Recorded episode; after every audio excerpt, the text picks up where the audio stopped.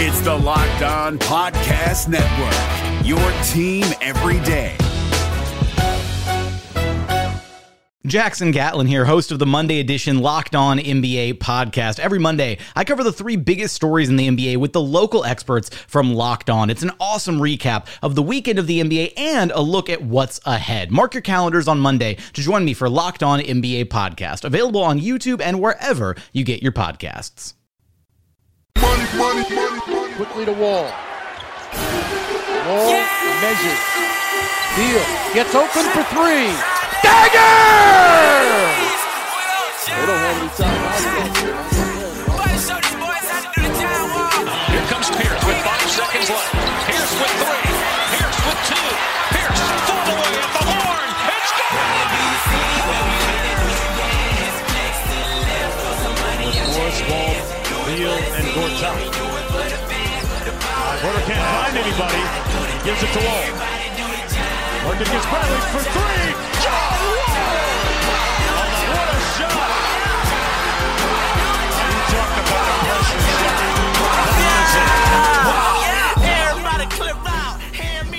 What's up? It's the Locked On Wizards podcast here Tuesday night from the nation's capital. I guess we're actually always here in DC. but, anyways, I'm your host, Noah Goetzel. Bryna Kramer, also Wizards Extra reporter, will be here to break down uh, a thrilling but disappointing game uh, here at Capital One Arena. And what we're going to talk about tonight is the Wizards losing to T Wolves 111, sorry, 116 111 after a colossal collapse in the fourth quarter where the Wolves shot 72%. We're going to talk about a controversial no call at the end of the game where it looked like Bradley Beal might have been fouled and pushed out of bounds, leading to the game deciding turnover and an easy dunk for, for the Wolves. And finally, we're going to talk about a, a recurring trend for the Wizards the past four games where they're allowing 60 points or more each game in the paint.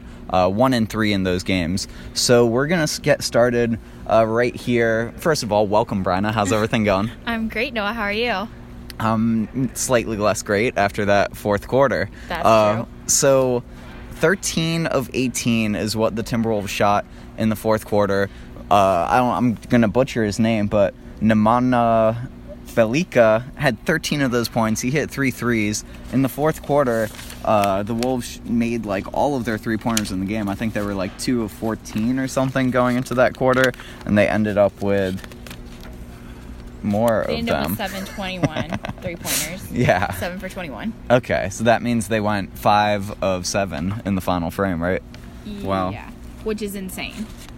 Yeah. What did what did you see out of that fourth quarter that allowed the Wolves to come back from eight points down. They ended up winning by five. So that's, you know, they outscored the Wizards 31, sorry, 34 21 in that final frame, including a 20 to 3 run that uh, when the Wizards started up 10, they went down all the way to seven points, eventually clawed back within two, three points. Big uh, missed free throw for Beal, and then a huge three pointer for Karl-Anthony Towns with 29 seconds left on a pretty well defended play. Ended up having him uh, getting chased off the three point line right around the top of the key, and then he found another opening over in the corner. He bump faked and still got the shot off and swished it, which put the Wizards, I'm sorry, put the Timberwolves up by five with 29 seconds to go. What was your takeaways from that fourth quarter? Yeah, I mean, Scott Brooks said it again after the game. I mean, he said it pretty much all year long. I mean, the Wizards were so focused on making sure their offense was flowing and that they were getting nailing down shots that they started not playing defense. I mean, they basically didn't play defense at all this game, but like they really didn't play defense at all in the fourth quarter. And that's what he was saying after the game. He was like, you know, we really needed to get defensive stops and when you get defensive stops your shots are going to start falling. It defense leads to offense like that's just the way it goes. And i mean they were just so focused on trying to get the ball in the bucket that they just stopped playing defense. Mm-hmm. and the wolves took advantage of it. I mean that's what's going to happen when you have karl-anthony towns andrew wiggins when you have I don't Everyone, even know how to say that yeah. name again. But when he starts making shots when he had only four points going in the fourth quarter, like, come on. Right. Like, come on, at least go after him. Like, I understand Karl-Anthony Towns was on fire all night. Like, you're not gonna, you didn't stop him from the beginning. You're not gonna stop him now. But, like, you shouldn't let a player who only had four points going into the fourth quarter go off and end up with 17 points. Right. Like, that's kind of ridiculous. Bjelica was five for five in that final fourth quarter. And Yeah. what was crazy is like all the starters shot incredibly well, but the Wizards started playing off great, not great defense, but like in the in the first quarter, it seemed like the Wizards were shooting well and kind of just toying around a little bit too much instead of taking that big lead and kind of putting the Wolves in, into a major hole.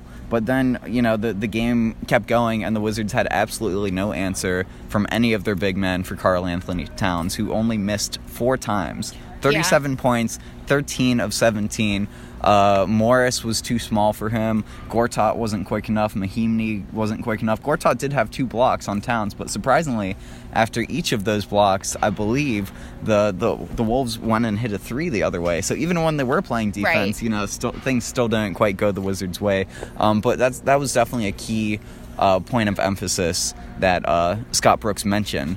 Like even like the Wizards were basically trying to make shots instead of stops, Yeah. which is what actually counts because the Wolves know that they're one of the worst defensive teams in the league. They know they can't hit any three pointers, but where they dominated was in the paint, layup after layup. Jeff Teague, um, Wiggins was getting in there, even though he was a little bit more sporadic, and then.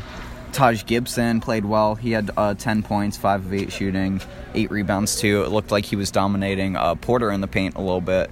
And then, of course, like, this game would have been not a game whatsoever if it wasn't for the Catman, who was absolutely unstoppable. And Right. Hit you know he was scoring that's one thing Markieff Morris mentioned what made him so dangerous was the inside out threat you can't just guard him in the paint you got to chase him off the three point line too Right. three of three from Which is downtown something the Wizards have not been good about all season, not just with the Timberwolves. but Yeah, I have they to don't have say, the no, they don't. But credit to Mahinmi, who came off the bench. You know, in 23 minutes, he had 10 points after not playing on Saturday night in Miami.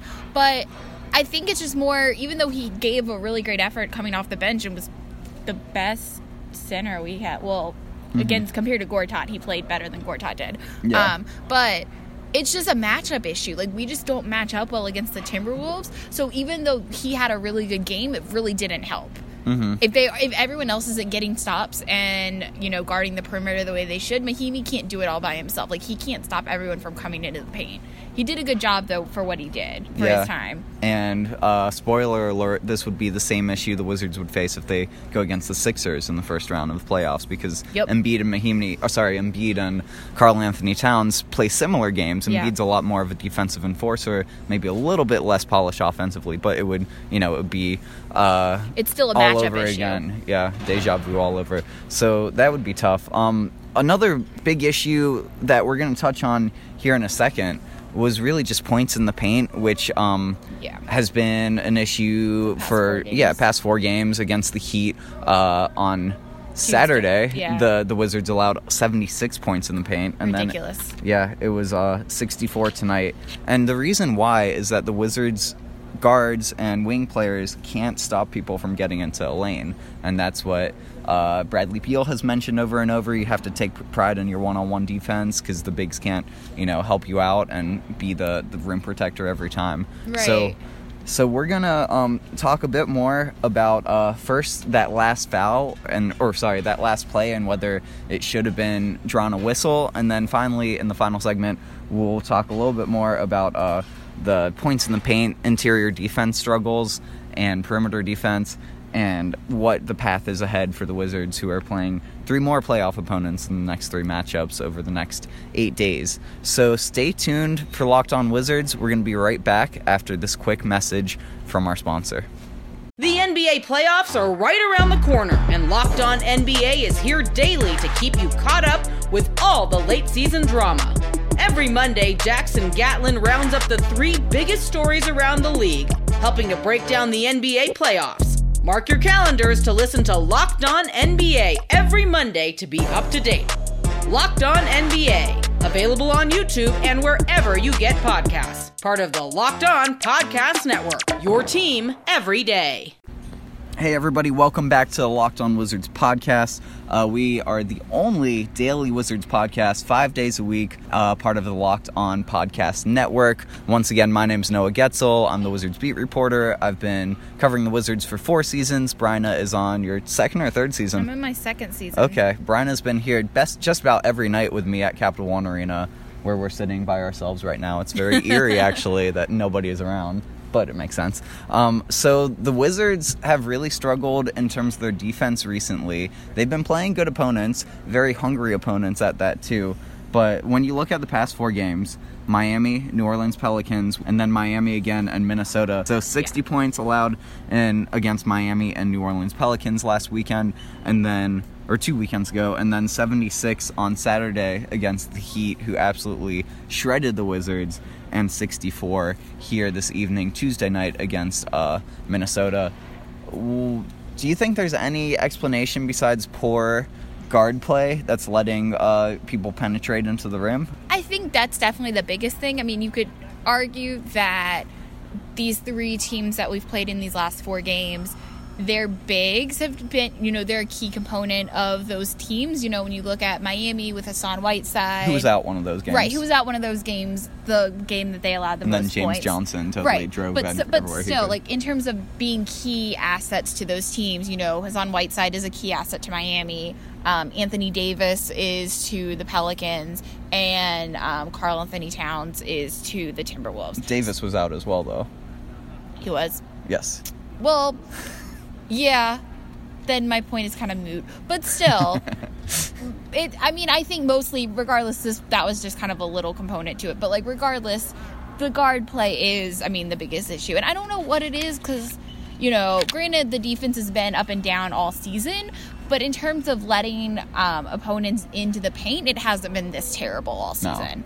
And I don't know if it just kind of, you know, this March lull, you know, everything kind of slows down in the NBA around March Madness time, um, you know, and it's kind of just this last push of these last 14 games before the playoffs start. So I don't know if that's also a part of it, and just, you know, they're kind of trying to take it one game at a time and coast because they know they're going to make the playoffs. Mm-hmm. It's just a matter of seeding, which is why every game is still so important. I guess. I mean, it's it's such a crapshoot now that like who really cares? I guess if the Wizards end up being the third seed versus It- the we're the seed. seed. Yeah, But but our first round opponent's the Cavaliers right now by standings. We can't see the Cavs. get them out of the way round. quick, right? We cannot Probably see not. the Cavs in the first round. yeah. That's um, the big. That's the biggest thing. Is if I don't think it care people care as much if we get the fifth seed overall, but if the Cavs stay at fourth, then we're screwed. I think seeding is a lot less important than just the trend that the Wizards end on. Like it's a big thing in college basketball. The team that's kind of exploding and like going into Right. their conference tournament and getting a bunch of big wins and you know having whatever their record is the last ten games is usually a key determinant of how to perform once the elimination games begin. So I think in the NBA it's kind of the same sort of deal, you know, like who would want to face the Portland Trailblazers right now, who have won I don't even know how many straight, I think 10 straight or something. Anyway, Scott Brooks said that the explanation for all of these points in the paints is the Wizards guards, especially, are just getting beat on backdoors, getting beat off the dribble. And when you do that, you can't expect the bigs to protect the rim every time. You got to guard the ball. Um, it's the same thing game after game, and it's just the personal matchups. It's it's Yeah. nothing you can really coach. It's not like elaborate pick and rolls that are you know being worrisome. And it looked like, especially in my mind, Jeff Teague was just getting in and penetrating really easily. A lot of floaters, Yeah. and he did this again against um, the Wizards back when Wall was guarding him in, In the playoffs before. Well, way back, like Oh, like three, four when years was ago when he was in. Atlanta. Yeah, and before, of course, he broke John Wall's hand on that dirty play, which cost the Wizards the series. But we're not going to get into that right now. This Uh, is not Throwback Thursday, Noah. do you think Tomas Satoransky's defense has been a little bit more questionable recently after he got so much praise for guarding um, Russell Westbrook and Kyle Lowry in those first two big wins of February? I mean, yeah, I definitely think it's taken a step back. You know, you, people can only go on runs for so long, whether it's, you know, good scoring runs or defensive runs. Like, people only can go on them for so long. Unless you're an elite, elite player, then you're just going to be good at it pretty much every night. Um, but yeah, so I definitely think he's taken a step back, but he's still, you know, been a great fill in for Wall. Um, And he But had- yeah. not to you know rag on Satoransky whatsoever, he had one of the nicest passes I've seen all season. Oh, from, yeah. Mm, I wouldn't say any Wizards because you know, John Wall has those gems once a game, but there was an awesome play. but you could argue it's one of the best ones Yeah, of the season, for absolutely. sure. So first of all, his line: 15 points, seven assists, eight rebounds. And just one turnover, along with three steals. It's a great line. Yeah, so this was one of his steals. Uh, he intercepted a pass, took it coast to coast, and it looked like he had one defender to beat for his layup. And I thought he was just, you know, trying to drive in to draw the foul. He kind of hung up there, left his feet, hung hung above um, the floor, scooping for like a finger roll. His defender kind of like floated by him. He just flipped it behind his back to Otto for the dunk, which you know the the few amount of crowd fans. Well, there was a solid, decent show showing tonight. So the crowd totally erupted, and uh, it forced uh, Tom Thibodeau to take a timeout. What did you think of that play? Oh my god, that was definitely one of my definitely one of the top plays of the season. Definitely a top Sato play this season for definitely sure. just I think you could, call it a top ten play Mhm. from anybody this season. That was incredible. Yeah, That was yeah. I'm gonna be thinking about that play for a while. That was incredible. I forgot. This was the the part of the podcast where we were supposed to talk about uh, a foul that seemed questionable yeah, because I was both. wondering what you were talking about. My bad. I confused that a little bit. Okay. So, um, we'll unravel those comments and that controversy right after these messages. So stay right here. Locked On Wizards podcast coming right back. The NBA playoffs are right around the corner, and Locked On NBA is here daily to keep you caught up with all the late season drama. Every Monday, Jackson Gatlin rounds up the three biggest stories around the league, helping to break down the NBA playoffs. Mark your calendars to listen to Locked On NBA every Monday to be up to date.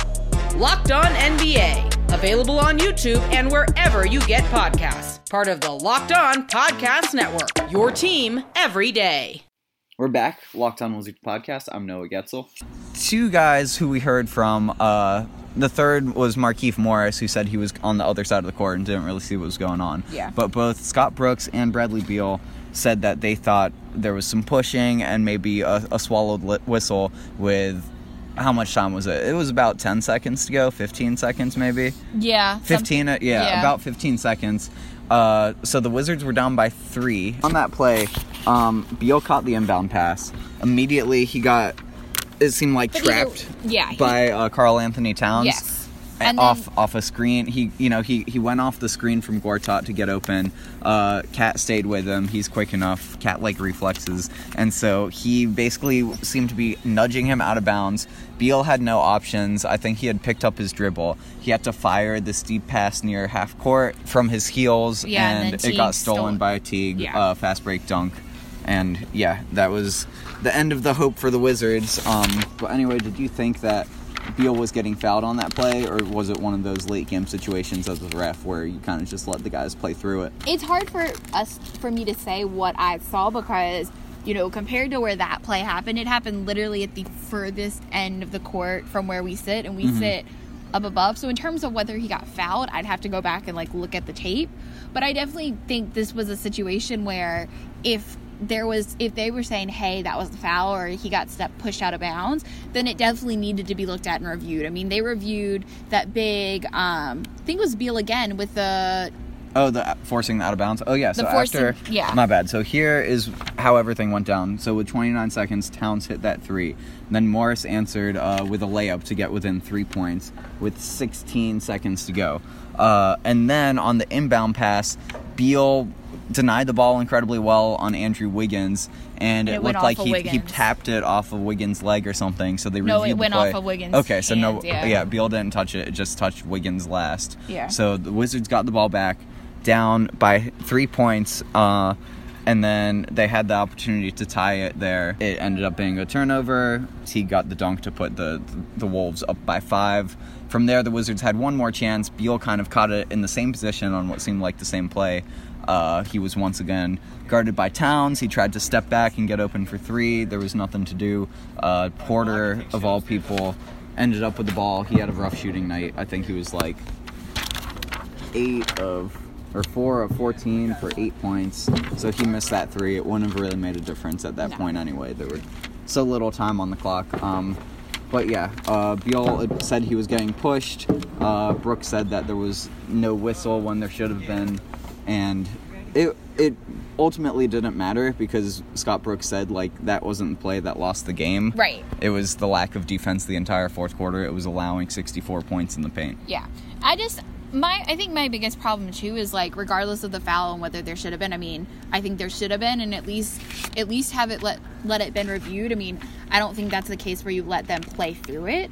Um, my biggest problem was, and I, I mean, someone on Twitter called this, and I ended up retweeting it. and I can't remember who it was. It's of course the way it's going to go is Bradley Beal is going to go. You know, he's going to want. And I asked you right before. I was like, who do you think's going to take the clutch shot at the end? And you were like, well, hopefully Morris or Porter. And I was like, that's what I hope, but I bet you it's going to be Beal. And of course, it was supposed to be Beal who's taking the clutch shot.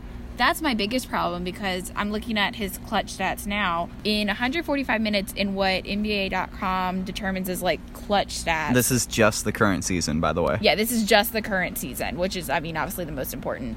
Um, Bradley Beal is shooting 31.3% from the field and 21.9% from three.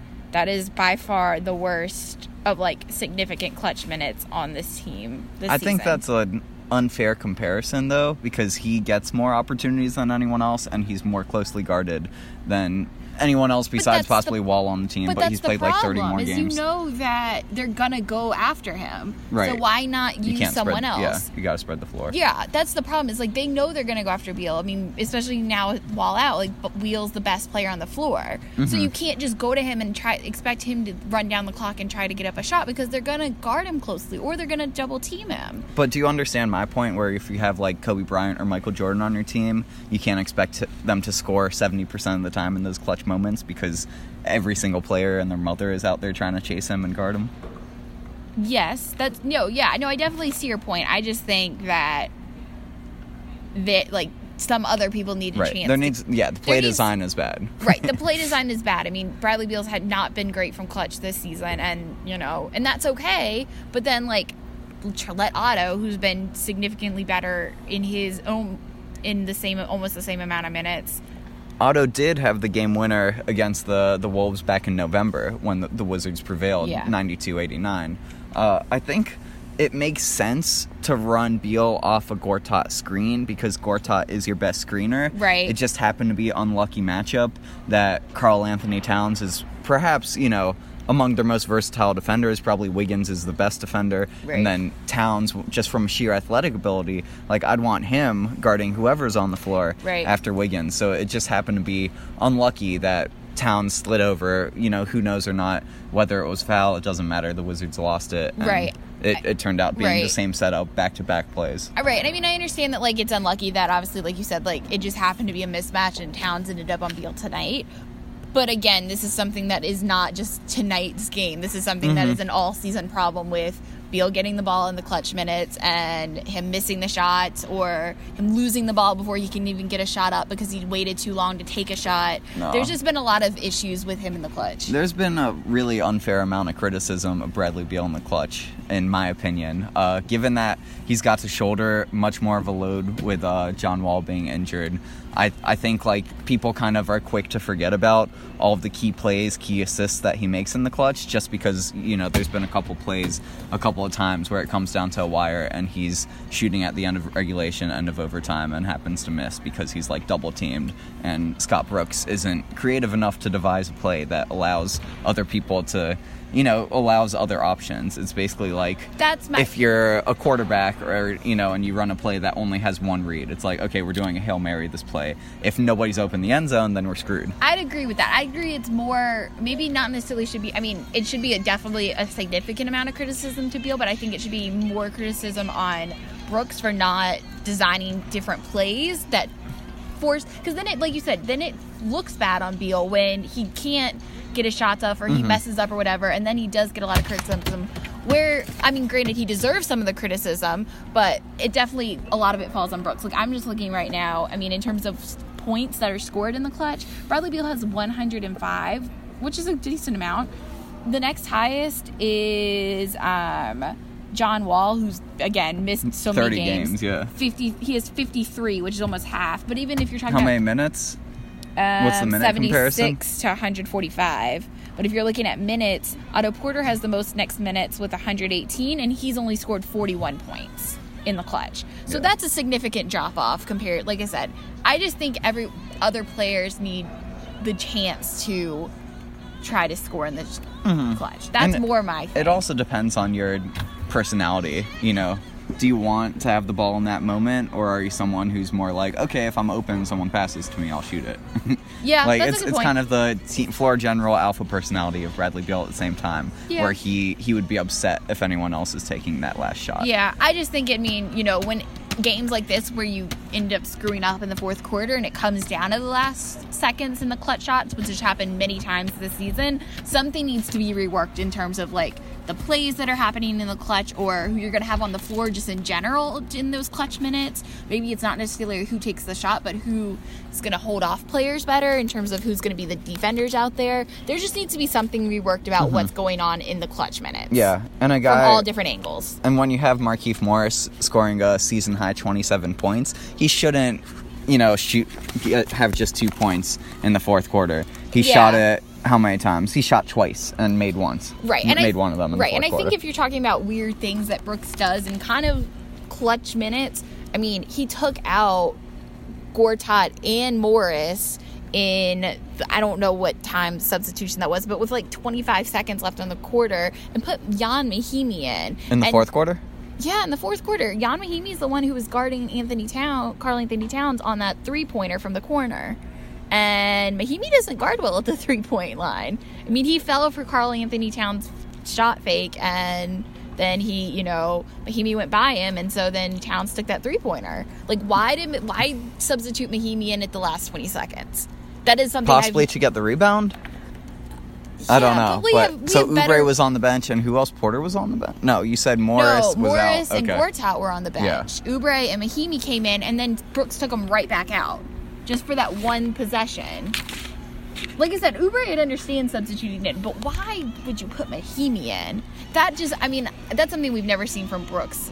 Well, you the- said Mahinmi was the center who played the best on on Cat throughout the game, so now you're just contradicting yourself. No, he was. He was the best center, but why can't you go small with Morris, Oubre? And have Morris guard Towns. Yeah, that's Morris that's a fair is good point. at the that no no I didn't mean it in terms of like Mahinmi over Gortat I meant it as like Right. why didn't you go small to try to match up better with whatever lineup they had Yeah, out. speaking of a weird situation, Kelly Oubre Jr. played just 15 and a half minutes. yeah usually he's off the first one and off he the didn't. bench Yeah, he, he wasn't. He wasn't even playing poorly in my mind. Shot two of five, got to the free throw line four times, ended up with eight points, um, only one rebound, and then he had two turnovers and one assist. So Yeah, like not, of course, his finest game, but it's just surprising. Like how much can you do in 15 minutes? Um, Right. Perhaps it was just the unique size matchup uh, that Yeah. that made it a little bit more challenging because if you have a point guard and Beal on the floor, then just the you know the size of the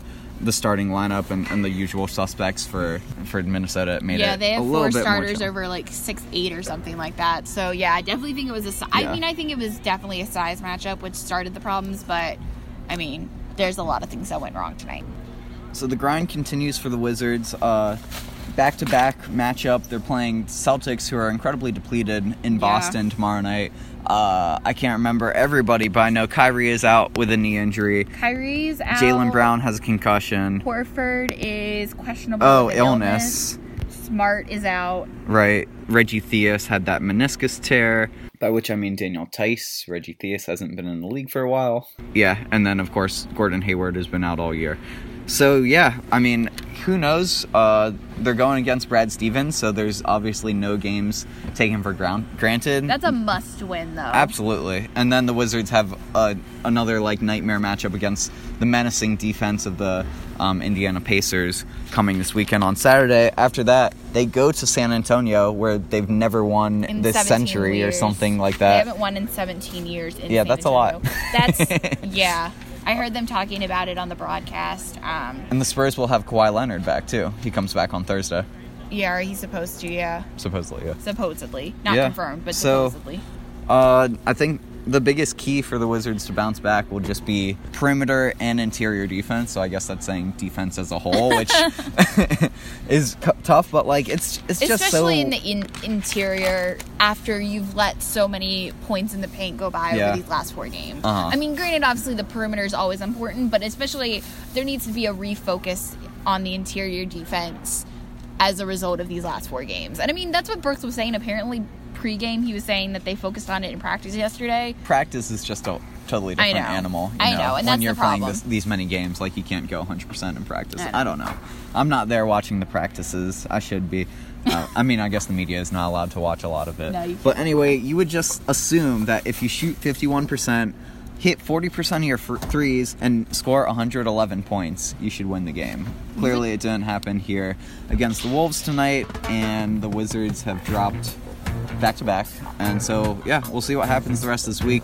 You'll have to keep tuning in to the Locked On Wizards podcast figure it out. Um, by the way, I didn't mention earlier in the podcast, but we are now on Dash Radio on the Nothing But Net NBA channel. That's every Monday, Tuesday, and Friday night at 9 p.m. Eastern. And then our podcasts are posted a ton of places uh, Google Play, iTunes, Stitcher, Spotify, um, Megaphone, LockedOnWizards.com, SoundCloud. Is there audio cloud? It's SoundCloud. Yeah.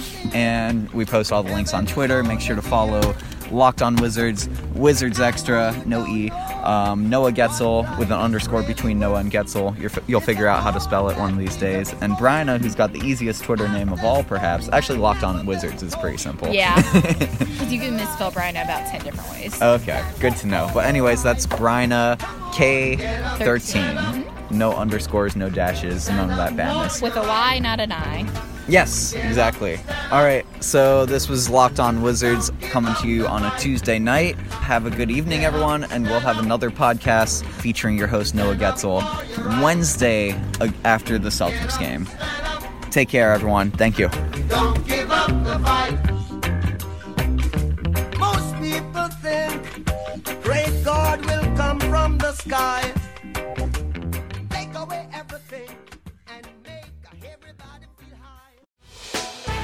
Hey, Prime members, you can listen to this Locked On podcast ad free on Amazon Music. Download the Amazon Music app today.